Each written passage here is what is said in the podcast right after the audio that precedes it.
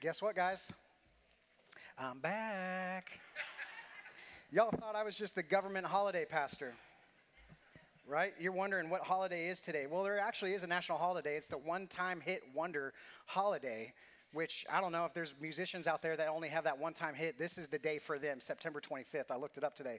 But really, I'm not your government holiday pastor. I'm your when Greg is on holiday pastor.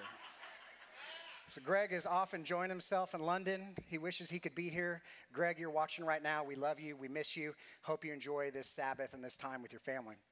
Uh, but this morning, well, let me just introduce myself. My name's Josh. I'm one of the executive. Pa- I am the executive pastor on staff. I'm one of the pastors. I don't know if there, there may be more of me, but who knows? Uh, I am just one of the pastors on staff. Uh, and always, it's good to be with you. One of the biggest pleasures I have is uh, leading our staff uh, overseeing the finances and operations of the building, the construction that's happening, but really my true joy is sharing God's word with you. And He has a message for us today. He has a message for me. And so if anyone gets it, at least I get it today. So hopefully you get something too out of it. But, um, if you are new with us, you most likely were invited by someone. And so, welcome. Uh, if you have questions, I'm sure that they could answer those questions for you. But if you want to know more about what's going on here at the church, we'd love for you to fill out a Connect card. You can do that through one of the hard copies that's on the communion stations all around the room, and you could drop that in the giving box. Or just click on the QR code that's on that chair in front of you. We'd love to uh, have you just give us a little bit of information. We'll give you some back. And really, we want to plug you into the family. We believe we are a family here at Restoration. And the reason we uh, want you to do that is because a family, being a part of a family, you have to be known and known by, you have to know others as well. So be known and know others. And so we want to help you get connected into the life and body. All right, so let's move on. My name is Josh, if we haven't figured that out yet. A uh, little bit of background about my family. I've been married for 16 wonderful years to my wife, Danielle, sitting here in the front row. Uh, we've been through a lot of hard times, but praise God, we are thriving in our marriage today. Uh, yes, we have. Uh, four beautiful children. One of them, my oldest son Keller, sitting up here. We have three biological boys, all right? So, uh, all boys, all of our boys were named after Bronco quarterbacks, Denver Bronco quarterbacks, right? God's team. So, Greg is watching. So, uh, all three boys named after that, and then we adopted a baby girl three years ago. We got her two hours after she was born. It was absolutely amazing. Praise God, Arabella. You see her, she's worshiping up here every single Sunday with us before she goes to class. Um, and so we kind of moved away from that whole Bronco theme.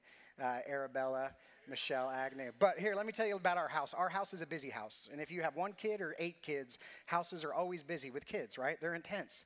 So our house gets going really early. From 4:30 in the morning, we start waking up. My wife and I start working or going to the gym, and the kids wake up shortly after that, and you're like, "Oh my gosh, they're waking up at 5:30?" Yes, they do. But that's because we're popping melatonin at 7:30 at night just to get to bed. All right, and so we are early risers and we go to bed early. I don't know how you night owls do it, it's pretty incredible.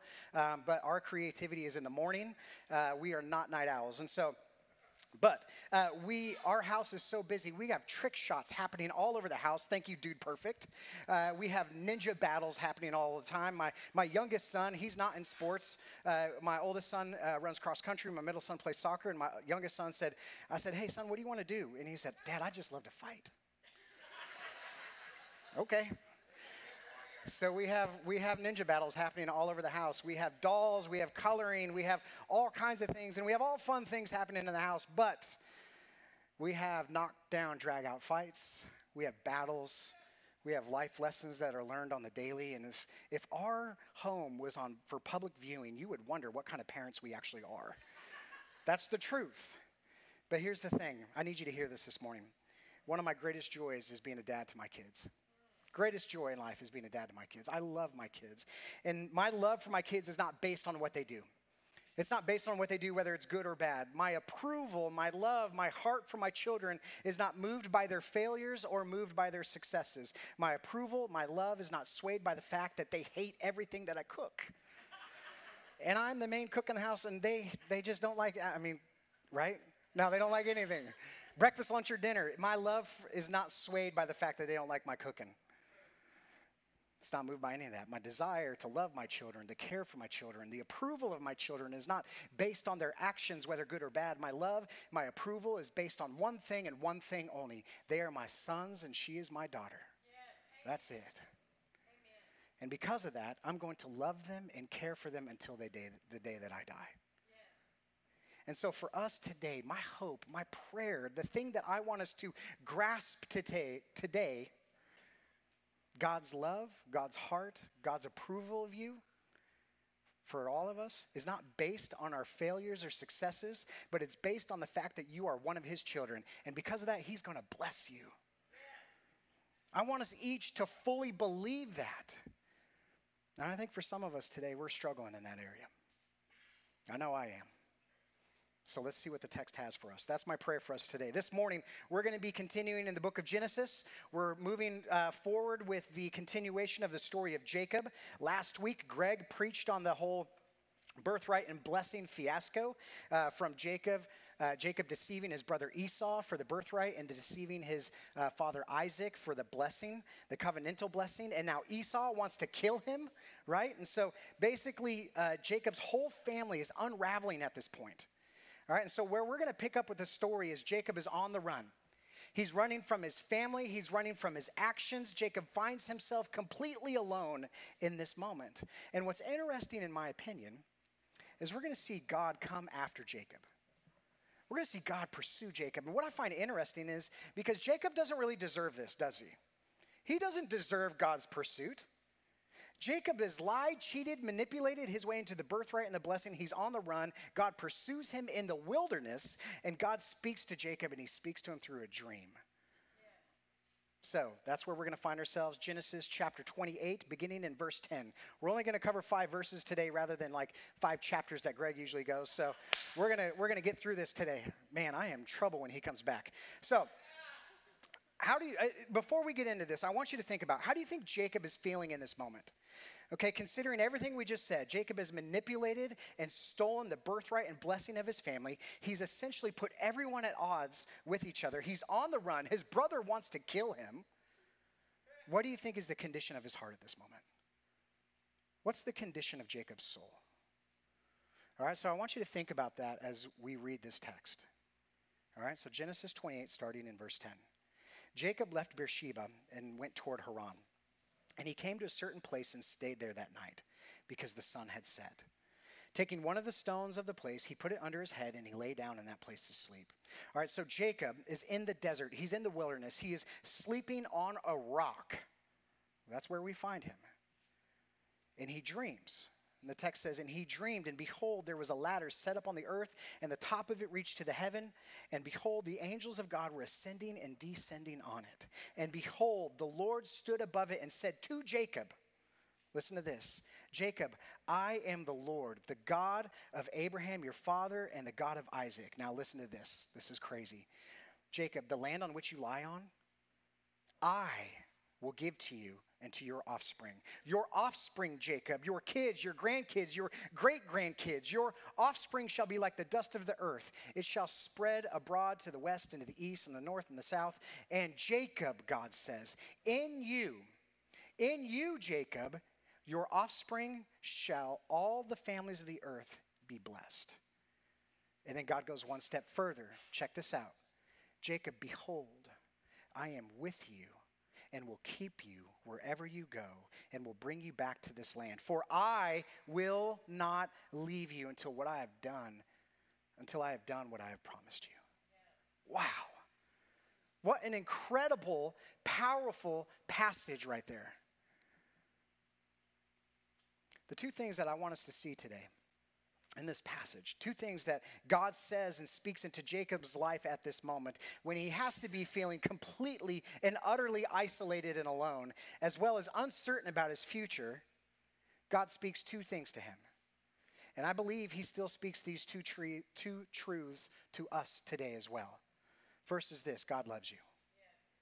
God loves you. Secondly, God is with you. God loves you and God is with you.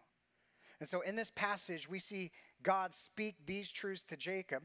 And what we're going to see is we'll see out throughout all the scriptures and through all the scriptures is God is speaking these truths to us over and over and over again.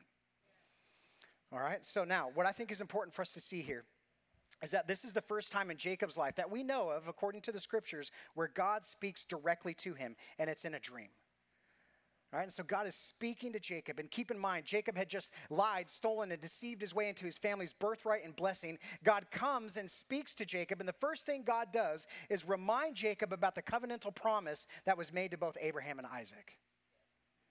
And then something really cool happens. Something really cool happens. And what we should begin to realize is that God is not just reminding Jacob of the covenantal promise, but God is making sure that Jacob knows this Jacob, this blessing that you got, this birthright that you received, the promise that I'm making you, you are not getting all that. Jacob, you're not getting any of that because you deceived and lied and stole. God shows up in this dream on what has to be a dark and heavy night for Jacob's heart and soul to make sure Jacob knows this. Jacob, you got the birthright, you got the blessing, you got the promise, not today because of anything that you've done, but Jacob, you have it because I love you. And I've always loved you. And this dream and this conversation that we're having right now, it's been my plan. It's been a part of my plan since before you were born. And so, as you're laying here in the desert all alone, Jacob, I just want you to know that. I want you to know, Jacob, it's not what you've done, but what I'm doing for you and through you. That's what God is saying to Jacob. And again, I, I just have to think this has to be so comforting to Jacob. Because as we're thinking about what's going through Jacob's mind that night, Jacob has been beating himself up with nonstop guilt and shame. Yes. Right? But why is that? Why is he so guilty? Why does he why do you think he would feel so guilty? Why do you think he would feel so shameful? Because at the end of the day, Jacob seemingly got what he always wanted. What do you think Jacob wanted more than anything else though? What do you think Jacob wanted more than a birthright, more than a blessing, more than a promise? He wanted his dad's approval. He wanted his dad to approve him. He wanted his dad to look at him the same way that he looked at Esau and say, You know what, Jacob? I love you, I approve of you, and I'm going to bless you. But instead, Jacob had to manipulate and steal in order to make that happen. And so Jacob is lying there that night and he's thinking to himself, you know what? I got my father's approval, but it's fake. He doesn't really approve of me. He approves of Esau. And the only reason I have it is because I've lied and stolen. And so that this is the picture. That's what's happening with Jacob in this moment. He knows he got everything he wanted, but he's realizing in his heart that he has lied, that he's cheated, that he's stolen his way to get there. And I think for most of us, we get this, don't we? Amen. We get the feelings that Jacob's going through. We get the struggles that he's walking through that he's laying there on a rock feeling all alone, racked with guilt and shame. And the reason we know that, the reason we get that is because isn't that how sin works in our own lives? Isn't that how that works in our own lives? You see, at first we run to sin. We run to it due to some sort of longing in our hearts. We're running after something that we believe we deserve or something that we, we finally get to, something that we think is owed to us, and for whatever reason that may be, we chase after that thing. But then, after it's all said and done, we feel lonely, we feel defeated, we feel empty, we feel racked with shame and guilt, unsatisfied. And the reason for this is because sin always promises, it always overpromises, and yet it always underdelivers. Sin always overpromises, and yet it always underdelivers, at least in my life.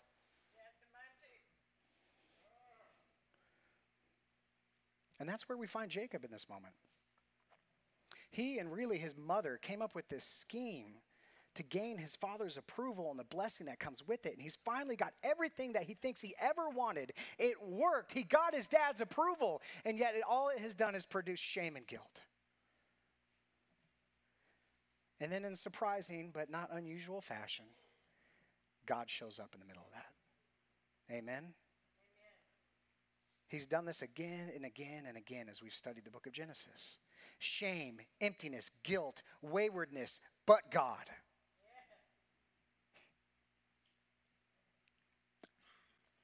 And in this moment, you don't find Jacob pursuing God, do you? Jacob's not running after God in this moment. God comes after Jacob, even in his worst. And God just starts lavishing blessing over him, pouring blessing upon blessing upon blessing in his life. The guy that doesn't deserve it. Look at verse 13 again. Here we have Jacob sleeping on a rock.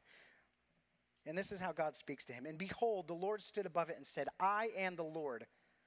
Jacob, this is how I'm related to you. I'm the God of Abraham, your father, and the God of Isaac. And God, this is, and then at this moment, God just unloads this incredible blessing on Jacob. Jacob, a lying and deceiving jerk who just screwed up his family and God says, You know what? The land, the promised land, the, the land in which you lie right now, Jacob, Jacob, I am God, and I'm going to give it to you, and I'm going to give it to your offspring. Your offspring, your kids, your grandkids, your great grandkids, everyone is going to be blessed through you, Jacob.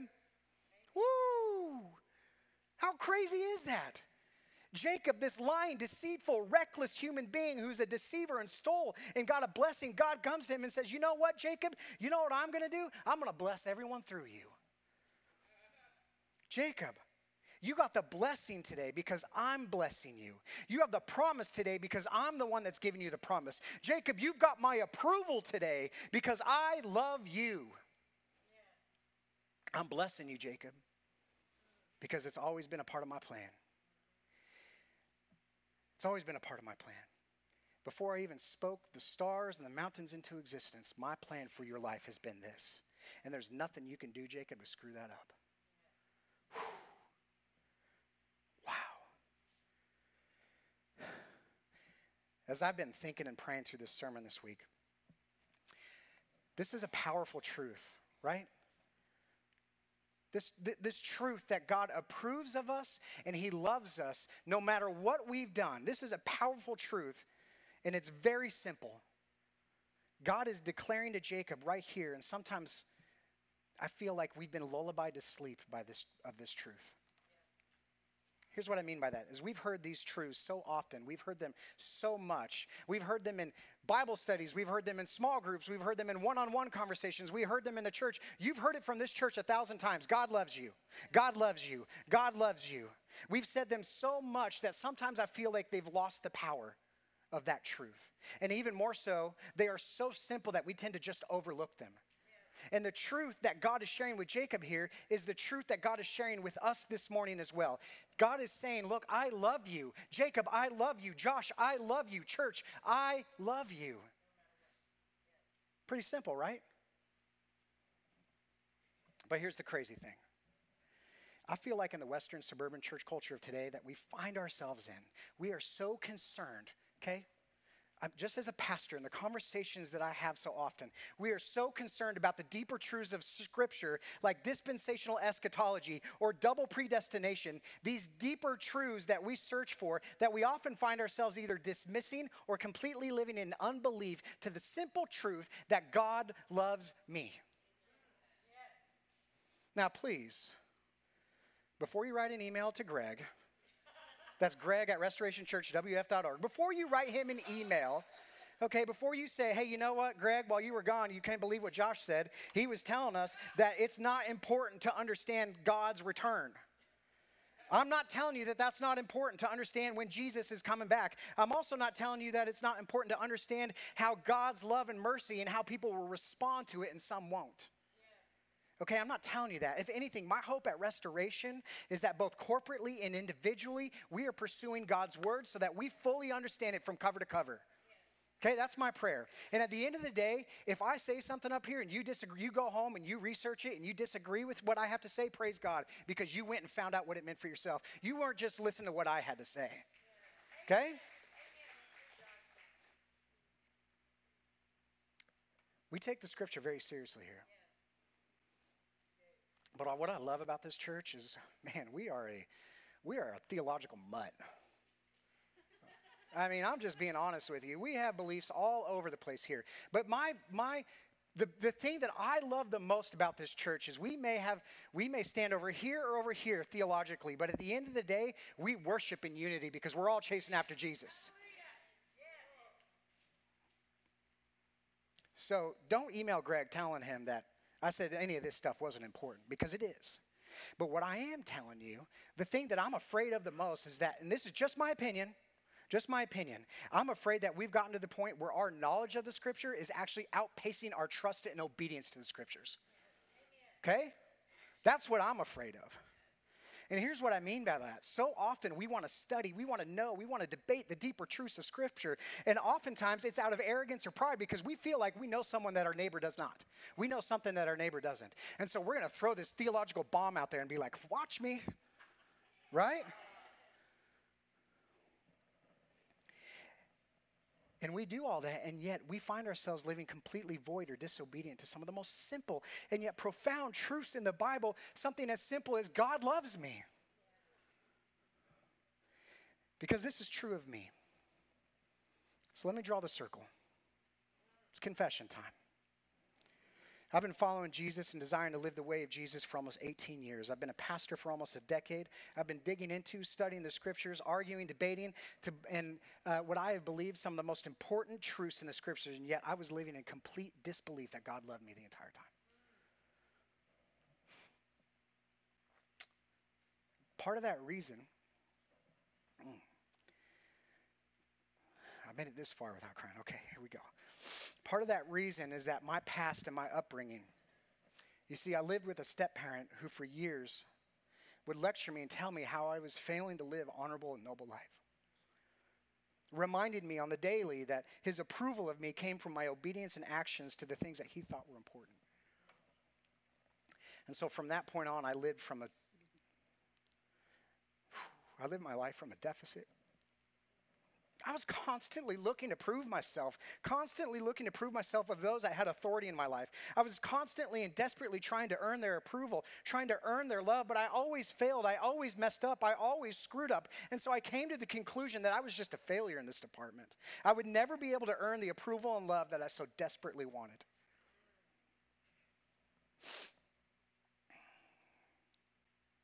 And so when God, the Father, came into my life, it was the same thing. I lived my life like this God, I love you. God, I need you. God, I want you, but I know you don't want me. God, I know you don't approve of me. I know you don't love me because look at how much of a screw up I am. Look at the jerk that I am. I've failed you, God, so there's no possible way that you could love me. And it wasn't until Men's Advance of 2020. You're thinking back, okay, that's two years ago. He's been a pastor for 10. Men's Advance of 2020. I finally heard this simple and yet profound truth. God said, God said, Josh, I love you.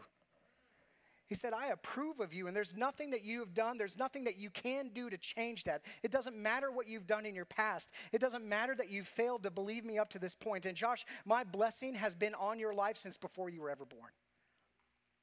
Heard that for the first time. And God says, Josh, the reason, the reason I see you as honorable and noble today is not because of what you've done, but because of what Jesus has done for you. Amen. But Josh, hear this. I love you. I approve of you. Because Josh, you are my son. Mm, Boy, did I lose it. Woo! You think I cry up here, man? I was in a room with 200 dudes singing at the top of their lungs, and I and they're singing the song "Rattle," which I don't know. You like you don't cry during "Rattle," but I'm just bawling, just tears running down my face. Just what is happening to me now? I want you to put yourself in my shoes for a moment, okay? Here I am, a pastor for over eight years. I'm new to the church. I've just stepped into the executive role here nine months prior to that, and as soon as this worship set is done, I'm going to have to lead a small group of men, including one of my best friends, Justin, who prays God, loves me, and, and even despite all my failures. And here I am, I'm having to lead this group of men with tears running down my face, finally understanding the simple yet profound truth in the scripture that God loves me for the first time. How do you do that? How am I supposed to step into that? How am I supposed to step into that? For the first time, I believe that. I preached on that. I talked about it. I've debated it. I've like I've gone back and forth. Here's God loves me. And yet I never believed it until that moment. But praise God for a church like Restoration where it's okay to not be okay. Where it's okay to not be okay, but yet we are going to pursue holiness together. Amen? Amen. Because when I shared that truth with those men that night, not a single one of them judged me. Not a single one of them pushed back. Not a single one of them questioned, oh my gosh, that's the pastor right there. What's he talking about? Rather, they loved me and they encouraged me and they told me, hey, keep pursuing God like He's pursuing you right now. All my life up to that point, 16 years as a follower of Jesus, eight years as a pastor, I struggled with the promise that God loves me, God approves of me because I believed that my behaviors, that my action, that my sin somehow swayed God's love for me. And so here's the point. A lot of you may hear this. You say, you know what? I got that. I get it. God loves me. And if you can, if you can, with your heart and with your soul, understand that this morning, and you got that, and you know that no matter what is going on in your life, you believe that, you trust that, you hold on to that, praise God and just thank Him right now. Say, Thank you, Jesus. Thank you. But for some of you, you need to hear this. And quite possibly, some need to hear this for the first time. God's love is not based on what you do, good or bad.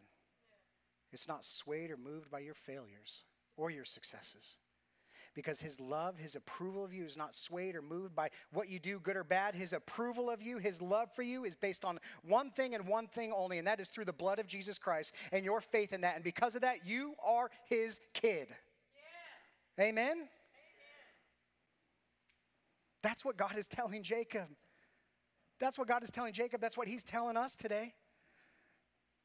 God loves us, God approves of us.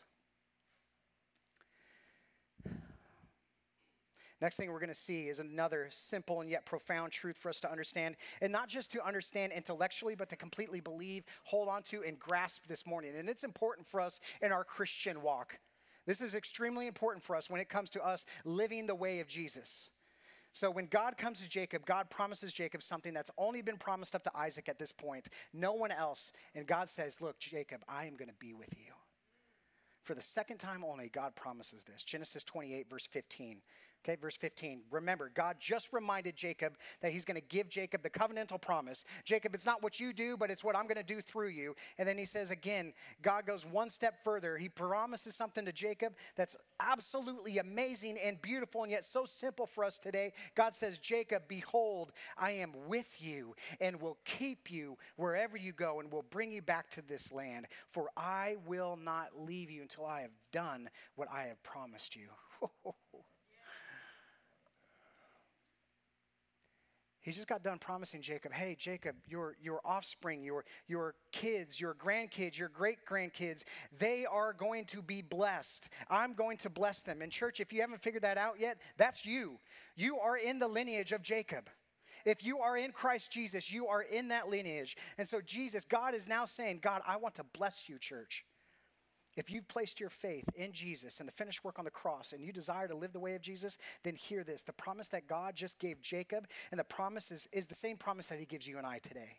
Behold, I am with you and will keep you wherever you go, for I will not leave you until I have done what I have promised you.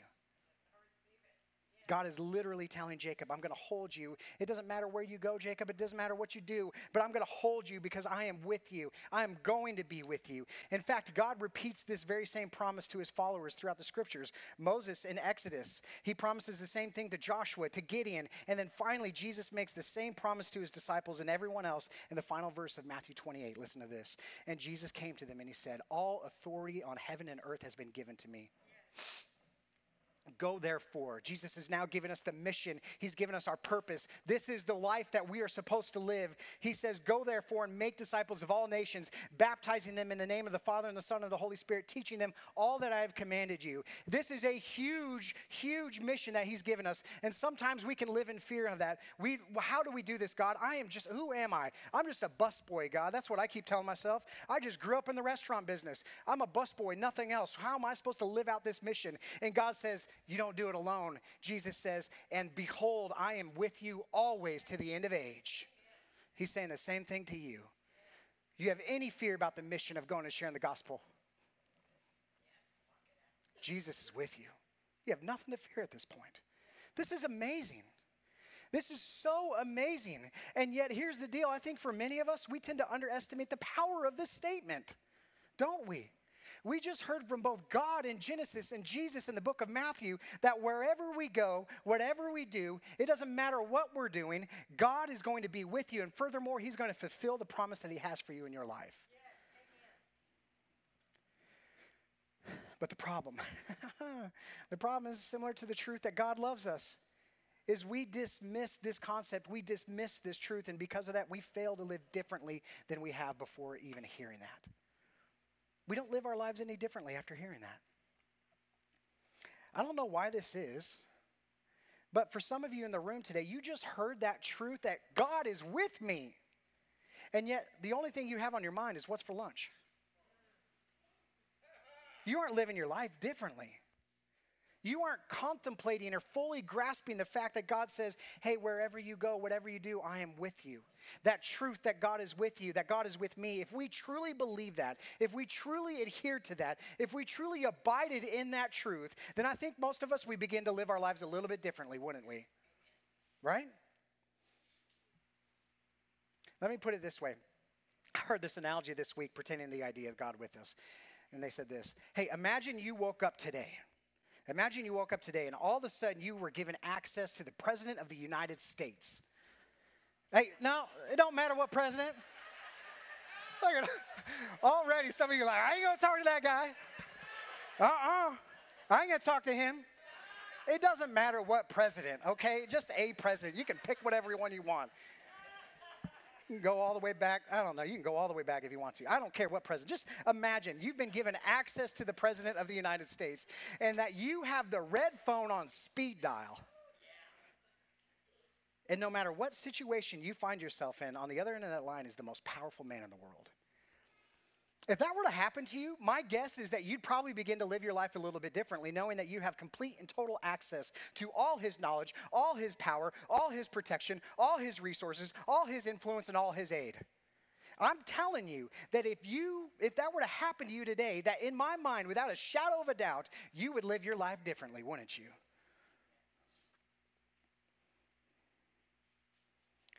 And yet God is making this promise to us. I'm with you. But here's the deal there's no red phone, there's no secret service, there's no red tape. God wants you as His child, He wants to hear from you. His desire is to give you His knowledge, His power, and His protection for your good and His glory. This image that God gives Jacob at the beginning of this dream, the ladder represents God's willingness to be connected to His children on earth, or in other words, bringing heaven to earth. Yes, God is high and lifted up. He is seated in the heavenlies above all, and yet He is sending His Son or His angels up and down the ladder to represent how He provides guidance, aid, protection, and how they are working on our behalf. Yes, God is giving Jacob this image to reinforce this promise that you and I today, we have the unending aid and companionship of God. That the uncreated creator, again, the one who spoke the stars in the sky and the mountains on this earth into existence, the one who holds all things together, the one who promised this to Jacob, a unending companionship and relationship for the rest of his life, he's promising the same thing to us, not just in the here and now, but for eternity. the promise that God is with us should make us have a different outlook on life, right? It should make the situation, I don't know what situations you got going on in your life, but I know if I'm just sharing, like we as a staff, we pray every single Monday. Our staff, every single one of us are going through something right now. Every single one of us are going through something right now. So I'm sure if that is just a small microcosm of the church, there's things going on in y'all's life.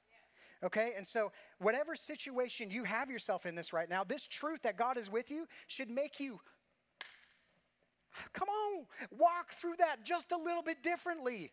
If we fully believe that, we would act just a little bit differently. So, little application for you. I had an application point this week. This past week, my uh, my wife and I we took our middle son TJ, named after Tim Tebow. Uh, named after Tim Tebow, and we took him uh, to the mountains for his 10th birthday, kind of a coming of age trip. And so we do this with all of our boys, uh, all of our children. We will do this. We did this with my oldest son two years ago. And uh, part of this trip is we began talking about what it means to be a man. Simply put, it's just, hey, this is what it looks like to, if your desire is to live the way of Jesus, to chase after Jesus, then these are the four core tenets in which we are going to do that. And we start talking about those things. Okay? And so, uh, but we also talk about uh, doing something difficult. And they get to choose what they do difficult. My oldest son, he did a 15 mile bike ride through the Rockies when we went. And so my uh, middle son, TJ, he said, Dad, I want to climb a mountain. And this mountain that he wanted to climb was called Buffalo Mountain. It's a 13,000 foot mountain. Uh, his mother climbed it when she was 10 years old. And so I'm thinking, you know what? No problem. I did the Grand Canyon. You know, I saved Greg's life. Um, You know, uh, I've climbed Kilimanjaro. What's a 13,000 foot mountain? No big deal. And so we're going to climb this mountain and we get up there and it's you know the first mile is no big deal. We're just we're hiking along. It's just a normal you're out of oxygen obviously because you're at 10000 feet compared to the 60 feet that we are here.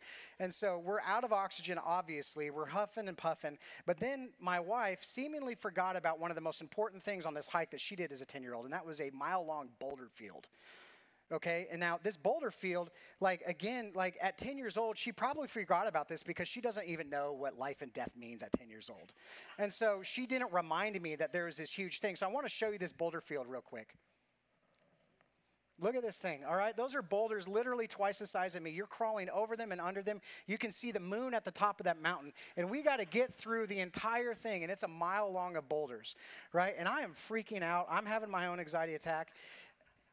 And I look, again, my wife, she climbed this before. And uh, I look back at my wife and I take this picture of her. And here she is. She's so afraid at this point. She's leaning on the rocks this way because she's afraid if she steps back this way, she's going to fall off. And she looks at me and she's got eyes the as saucers. I mean, I mean, she is, she later on told me she was actually having an anxiety attack at that moment. And my 10 year old son, he looks at me and he goes, Hey, dad, what happens if we get stuck and die up here?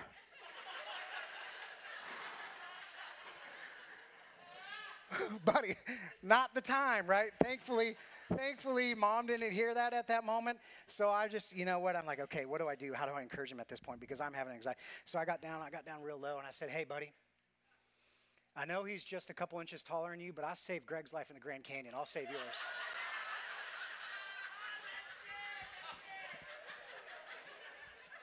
Y'all don't even have to email Greg. This is my last sermon. This is the last time. I, I get to preach one more and then I'm done. So, but seriously, so I told him, I said, you know what, son? I'm with you.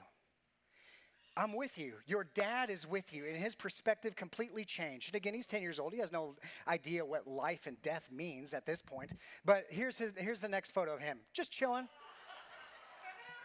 Look, he had no fear after that point because his dad was with him his outlook, his perspective of the situation completely changed.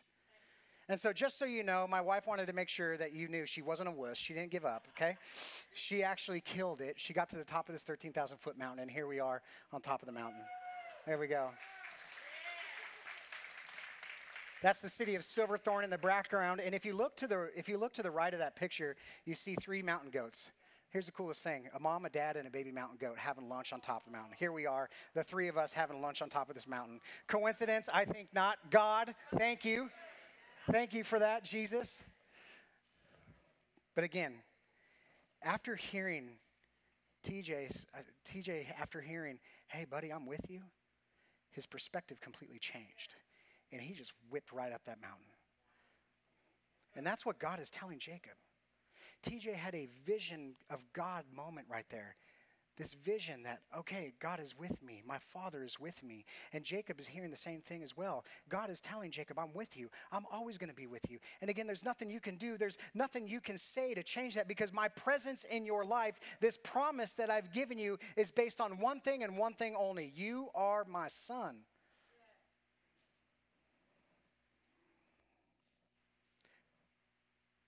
My hope is that after hearing that today that we would live our lives differently. A simple yet profound truth. God is with us. There's one person in the Bible that I think exemplified knowing this truth and trusting this truth so well, and he wrote a song about it. David, Psalm 139. Listen to this. He said, Oh Lord, you have searched me and known me. God, you know everything about me. Even the things that I don't want to tell other people, you know those things about me. God, you know when I sit down and when I rise up. God knows that you're sitting in these chairs right now. He can actually discern your thoughts from afar. This is what this is again what David is telling God. He says, "God, you search my path and my lying down. You are acquainted with all my ways. Even before a word is on my tongue, behold, O Lord, you know it all together." He knows what you're going to say. He knows how you're going to respond no matter in what situation in. God is not surprised. God is never surprised by it. And then listen to this David says, God, you hem me in behind and before you lay your hand upon me. God, you've completely encompassed me. And such knowledge is too wonderful for me and too high for me to contain. I cannot contain it, David says. This is too amazing for me to actually even believe, but I believe it, God. So I'm going to write about it. I'm going to praise you about it. And there's going to be people for thousands of years that are going to be talking about this same thing. He says, Where shall I go? David says, Where shall I go, God, from your spirit? Where shall I flee from your presence? I can't can't. I can't leave you. You're in behind me, you're in front of me, you're on the sides of me. You've completely surrounded me. So if I go to heaven, if I ascend to heaven, you are there. If I make my bed in Sheol, you are there. And David's about to make his bed in Sheol, and he knows God is with him. Come on. David is a perfect example of someone that not only understands this simple truth, but believes it and understands the gravity of it as well. But again, let me draw the circle. If I'm being honest, this truth has been hard for me to grasp.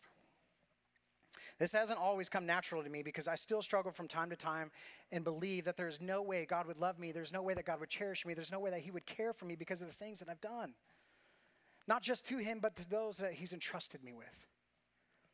Because just like I told you a few weeks ago when we were talking about Sodom and Gomorrah, I am Lot. I am the one that lingers. I'm the one that hesitates. And today I'm telling you, I am Jacob. I am Jacob. I'm a deceiver. I'm a manipulator. I've lied. I've stolen. I'm the one that's cheated to get the things that I thought I needed, and in doing so, I nearly broke my marriage.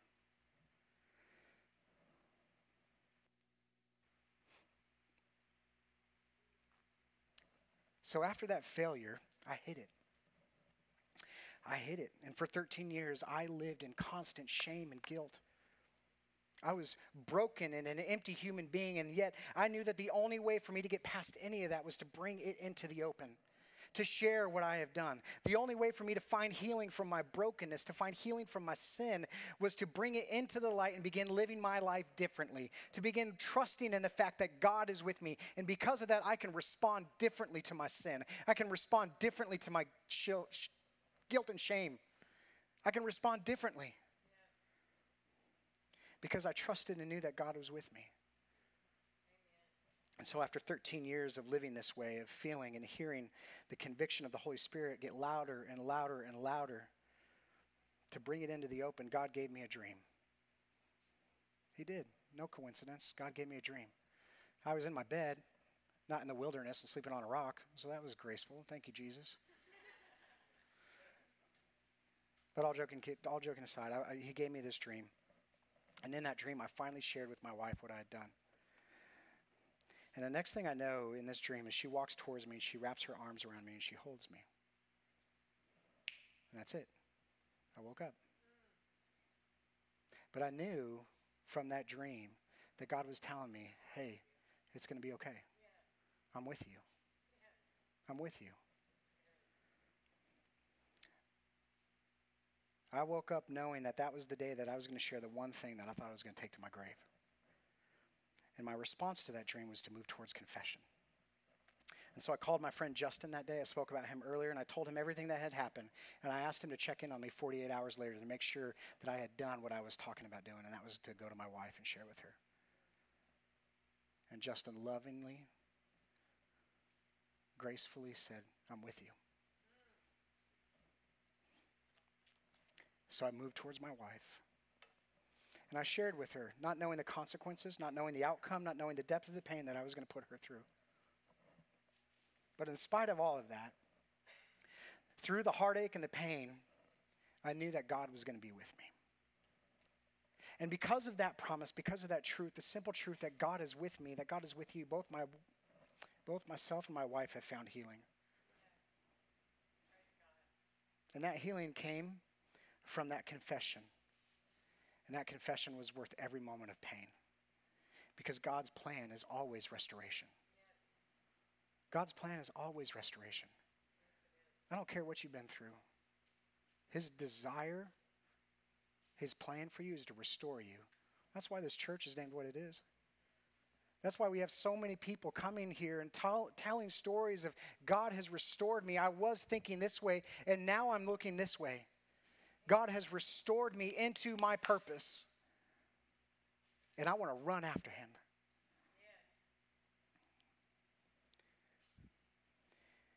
You see, the greatest gift that God has ever given me, and the greatest gift that He's ever given you, is the promise and the assurance that He loves me, that He loves you, that He approves of me, He approves of you, and that He's with me and that He's with you.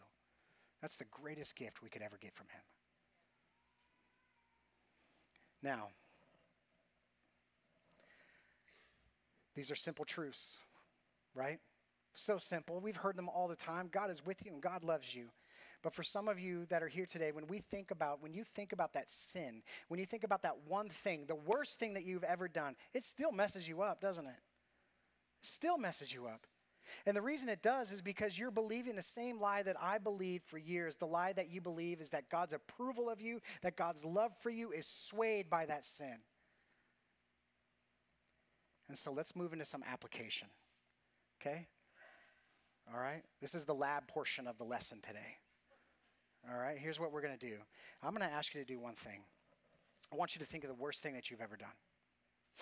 Go there, go there in your mind, okay? Because I know sometimes we try to put that away and we try to lock it up and we say, you know what, that was before Jesus, or that was before this, or that was in another life, but or that was yesterday. And so you've locked it up and you said, I don't want to deal with that. I want you to go to that. I want you to hold that sin out here like this. And I want you to hold it. And I want you to think about that sin. And I want you to speak truth into that sin.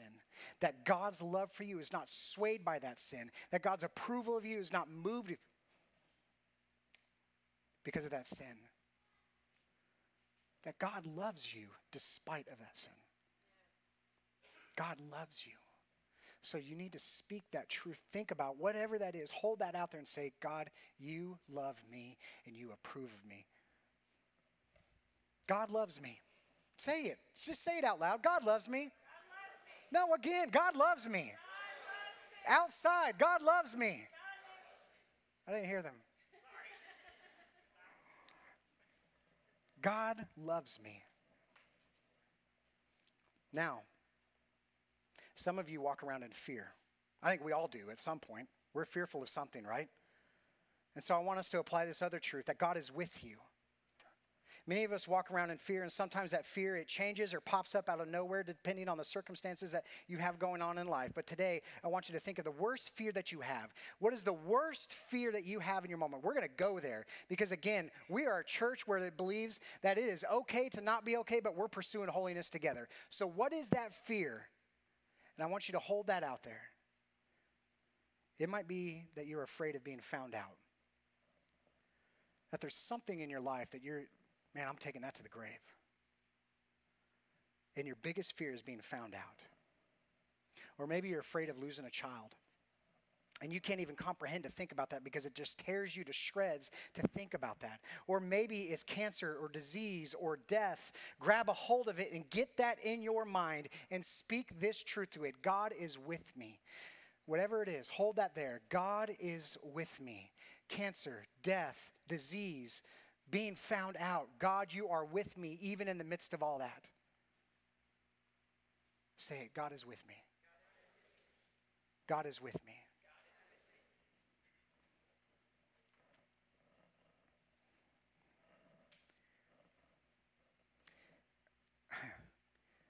I need you to know that I'm still a work in progress. Even with this truth, that God is with me. Just a few months ago, my wife was diagnosed with a very common autoimmune disease, Hashimoto's. And even though it's common, it still has wrecked our lives. It's changed a lot in our lives. My wife, who used to be called the Energizer Bunny because she could handle whatever life threw at her, now struggles on a daily basis with, with enough energy just to get through the day. And there's nothing more painful than watching my best friend struggle with something that she can't control. And I have to remind myself daily okay, God, I know you know about this disease. I know you know what's going on, but I'm scared to death. I am scared, God. I am living in fear, but God, please remind me that you are with me. You are with me. You are with her. Keep us near. Remind us of that daily. So I'm just a work in progress. Okay? Don't put me on a pedestal. I think I've kicked that out enough today. That pedestal is gone as far as I'm concerned. So, again, for each of us, it doesn't matter what happens in your life, whether that's being found out or whether you experience cancer, disease, death, or being alone for the rest of your life. I want you to hear this. I want you to trust this. This simple yet profound truth God is with you. God is with you. Now, before we go into worship, I want to ask our prayer partners to come up, elders, staff, if you're in the room, if you wouldn't mind just coming up, because here's the deal. I think a lot of us, we're going through something. Uh, like I said earlier, you have a situation, you have something that's going on in your life that you need prayer for. And we are a praying church. Our desire is to be a praying church. Okay? And so our desire is to live out James 4:16 that the fact that we can come to one another, we can confess to one another and pray for one another in hopes that we would find healing. And some of you the only strength that you have today is to just the ability to just utter the fear that you have. You don't even know how to begin praying for it. You can just uh, the only the only strength you have is to just admit that this is what I'm doing in my life and I need help. And that's the blessing of being in community with one another, isn't it? Because we can go to one another, even in the worst of our moments, and say, you know what? Man, I am failing here. Just like when I went to my friend Justin Justin, this is the truth of who I am. I have failed. He said, I'm going to pray for you. Praise God, I found a healing. And so, if there's something in your life right now that you just are holding on to, man, please come up and allow these, allow these folks to pray for you. Pray with someone in your chair next to you. Because I want to take a moment. Here's, and again, I, I, so often we, we hear a sermon and, and we go out those doors and we get on with the busyness of life, right? Because we got things to do. And so often we don't let the scripture that we just heard actually settle in our hearts because we've heard some pretty amazing truths today. We begin to promise, a blessing that if we truly believe it, it will change the way that we live. It'll change it. It'll change the perspective that you have in any situation. And what I don't want to be is a church that allows the knowledge of the scriptures to outpace our obedience and the trust of the scriptures. And so we're going to put this into action today. And so just right now, take a moment. Push back against the busyness of life because it's going to be there when we leave. And I just want you to allow the word to do some work in your heart. So if you would just recognize, just be present in this moment, be in your chair, feel the chair underneath you, feel your feet on the ground. Take a deep breath. Close your eyes and exhale. Take another breath. And I just want you to meditate on this. Meditate on these truths. God loves me. God approves of me. God is with me. Sit in that for a moment.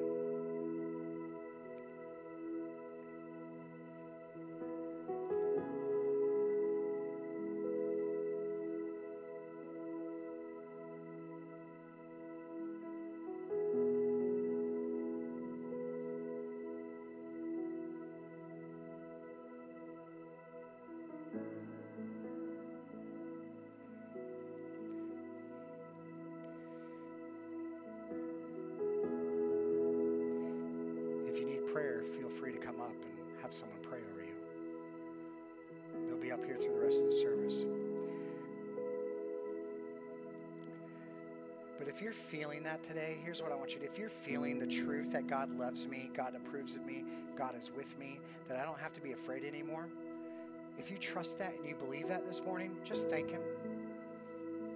Just thank Him. Say, God, thank you. I know there's days that I waver, but God, thank you for that truth.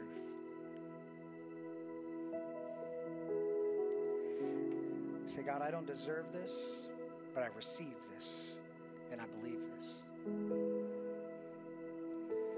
But if you're here today and you've never trusted in Christ as your Lord and Savior, listen to this. I want you to hear the promise that is awaiting you. Listen to this God loves you. It doesn't matter what you've done, it doesn't matter what you're going to do in the future. God's desire is to love you. God approves of you. God is with you. You no longer have to live alone in fear. God's desire is to be with you. His desire is to be with me. A God whose love is not swayed by our failures, and a God who will never fail us. If you're hearing that for the first time today, and you want to trust in that, you want to believe in that, you want to have that promise for the rest of your life, then here's my ask trust in that and trust in Jesus.